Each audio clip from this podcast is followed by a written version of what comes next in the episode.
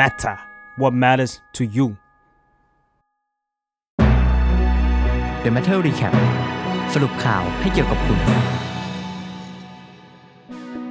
The Matter Recap ประจำวันที่ 24 กุมภาพันธ์ 2565 สงครามเริ่มต้นแล้ว สรุปวิกฤตรัสเซียบุกยูเครน ความขัดแย้งที่สะเทือนทั่วโลก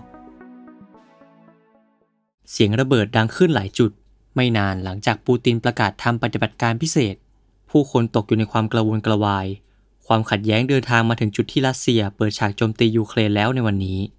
ความขัดแย้งนี้มีที่มาที่ไปอย่างไร แล้วจะกระทบชีวิตพวกเราอย่างไรบ้าง The Matter สรุปให้ฟังใน episode นี้ ในยุคสหภาพโซเวียต ยูเครนถือว่ามีความสำคัญกับรัสเซียมาตั้งแต่ยังเป็นส่วนหนึ่งของสหภาพโซเวียต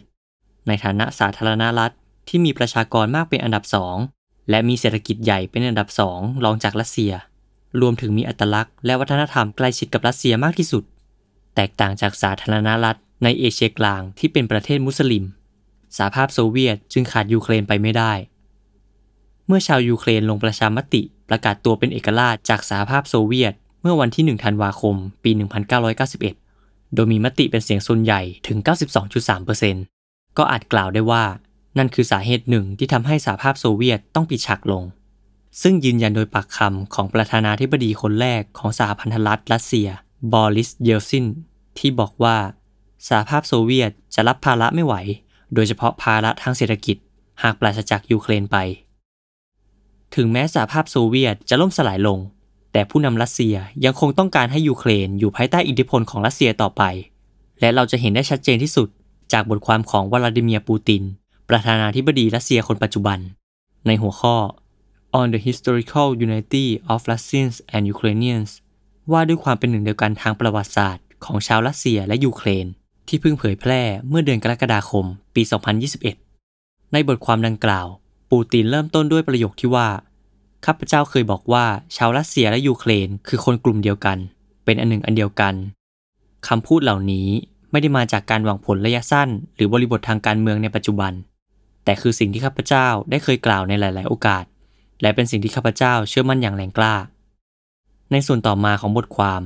ปูตินไล่ยาวถึงประวัติศาสตร์ความเป็นมาของความใกล้ชิดระหว่างยูเครนและรัสเซีย โดยมีที่มาทั้งหมดจากข้ออ้างที่ว่า ชาวรัสเซีย ยูเครน รวมถึงเบลารุส ต่างก็สืบเชื้อสายมาจากจักรวรรดิรุสเคียฟด้วยกัน ในสมัยนั้น กลุ่มคนที่อาศัยอยู่ในบริเวณนี้ ต่างก็มีสายใยทางเศรษฐกิจใกล้ชิดกัน นับถือนิกายออร์โธดอกซ์เช่นเดียวกัน อีกทั้งยังพูดภาษาเดียวกัน อย่างไรก็ดี ภายหลังจากประกาศแยกตัวออกจากสหภาพโซเวียต ยูเครนก็พยายามปลีกตัวออกจากอิทธิพลของรัสเซีย และเข้าหาตะวันตกมากขึ้น โดยเฉพาะหลังเกิดการปฏิวัติสีส้มในปี 2005 ที่นำมาสู่การขึ้นสู่อำนาจของประธานาธิบดี วิกเตอร์ยูเชนโก ซึ่งชูนโยบายเข้าหาสหภาพยุโรปหรือ EU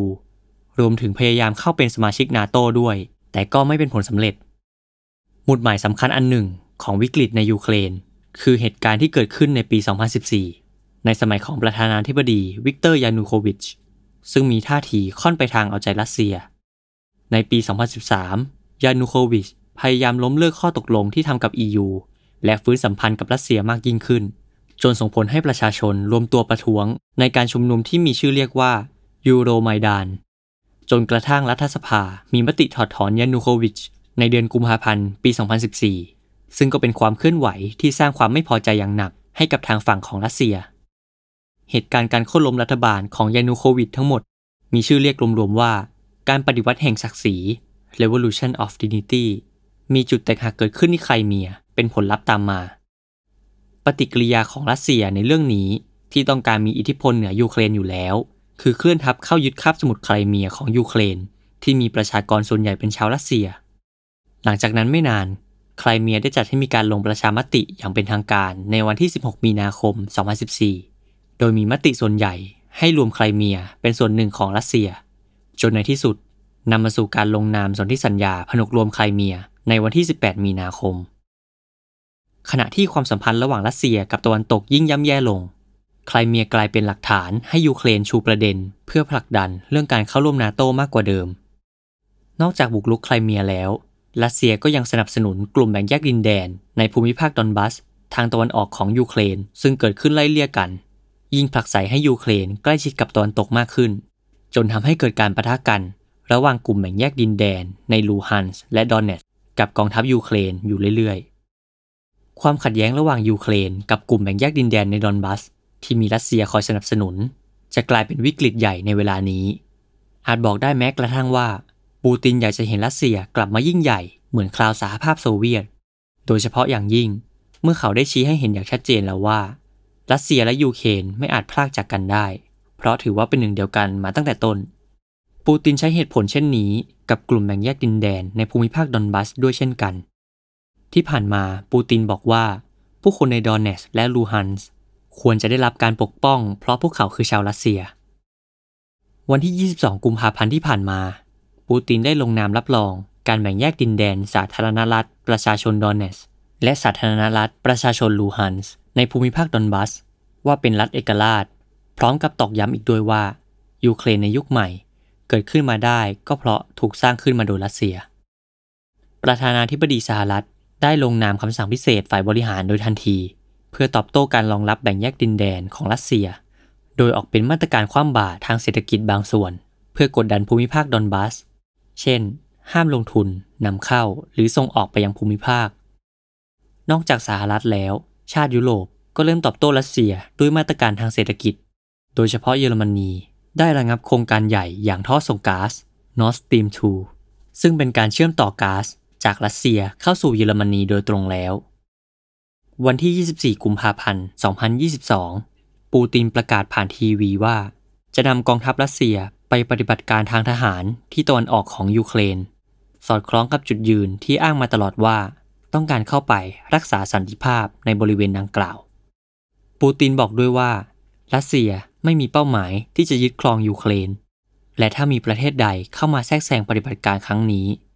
รัสเซียจะตอบโต้ด้วยมาตรการที่ประเทศเหล่านั้นไม่เคยเจอมาก่อนอย่างแน่นอน ปูตินต้องการอะไรกันแน่ เขาต้องการเพียงแค่ปลดแอกลูฮันส์และดอนเนสออกจากยูเครนเพียงแค่นั้นจริง ๆ หรือเปล่า ผู้เชี่ยวชาญหลายฝ่ายมองว่า เหตุผลที่แท้จริง อาจจะเป็นการพยายามแสดงออกถึงความไม่พอใจที่นาโตเข้ามาแผ่อิทธิพลในยุโรปตะวันออก จนใกล้รัสเซียมากขึ้นเรื่อยๆสำหรับรัสเซีย ประเด็นนาโตถือเป็นเรื่องละเอียดอ่อน โดยเฉพาะอย่างยิ่งในเรื่องที่ยูเครนจะเข้าร่วมเป็นสมาชิกนาโตซึ่งรัสเซียมองว่า เป็นเส้นสีแดงที่จะข้ามไม่ได้ ปูตินเคยเตือนสหรัฐในปี 2008 ว่า ไม่มีผู้นำรัสเซียคนไหน จะยอมยืนอยู่เฉย ในขณะที่ยูเครนก้าวเข้ามาเป็นสมาชิกนาโตนั่นถือเป็นการกระทำที่เป็นปฏิปักษ์ต่อรัสเซีย นาโตหรือองค์การสนธิสัญญาป้องกันแอตแลนติกเหนือ คือพันธมิตรทางการทหารที่ก่อตั้งเมื่อปี 1949 โดย 12 ประเทศสมาชิก ได้แก่ สหรัฐอเมริกา สหราชอาณาจักร แคนาดา เบลเยียม เดนมาร์ก ฝรั่งเศส ไอซ์แลนด์ อิตาลี ลักเซมเบิร์ก เนเธอร์แลนด์ นอร์เวย์ และโปรตุเกส โดยในปัจจุบันมีสมาชิกมากถึง 30 ประเทศ หลักการหนึ่งที่สำคัญที่สุดของนาโตก็คือ หลักการป้องกันร่วม หรือ collective defense นั่นหมายความว่า หากมีการโจมตีประเทศใดประเทศหนึ่งที่เป็นสมาชิก ก็จะถือว่าเป็นการโจมตีทุกๆประเทศในนาโต และจะต้องเป็นหน้าที่ของแต่ละประเทศในการส่งกองกำลัง หรือออกมาตรการต่างๆ เพื่อช่วยเหลือในการตอบโต้ ฉะนั้น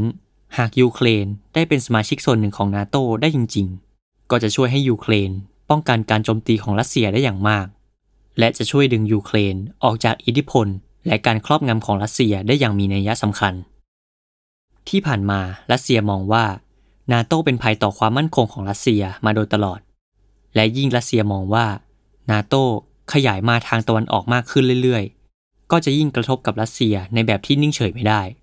โดยเฉพาะเมื่อปูตินมักจะอ้างคำสัญญาอันโด่งดัง ที่เจมส์เบเกอร์รัฐมนตรีกระทรวงต่างประเทศของสหรัฐ เคยให้ไว้กับมิคาอิลกอร์บาชอฟ ผู้นำสหภาพโซเวียตในปี 1990 ว่านาโต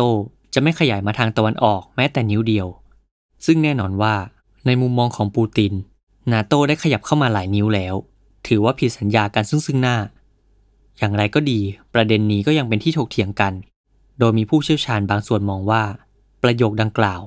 อยู่ในบริบทของการพูดคุย เรื่องการรวมชาติเยอรมนีตะวันออกตะวันตก และการเป็นสมาชิกนาโตของเยอรมนีหลังรวมชาติ ไม่เกี่ยวข้องกับการรับอดีตประเทศที่เคยอยู่ภายใต้อิทธิพลของโซเวียตเข้าเป็นสมาชิกนาโตอย่างในปัจจุบัน เมื่อไม่นานมานี้รัสเซียได้ยื่นข้อเรียกร้อง ในรูปแบบร่างสนธิสัญญาต่อสหรัฐและนาโตเพื่อถามหาหลักประกันเป็นลายลักษณ์อักษร และมีผลผูกพันในเรื่องที่เกี่ยวกับความมั่นคงของรัสเซีย เช่น ห้ามนาโตขยายมาทางทิศตะวันออกอีก ห้ามวางกำลังทางการทหารนอกพรมแดนของตน ในรูปแบบที่อีกฝ่ายอาจมองว่าเป็นภัยคุกคามต่อความมั่นคง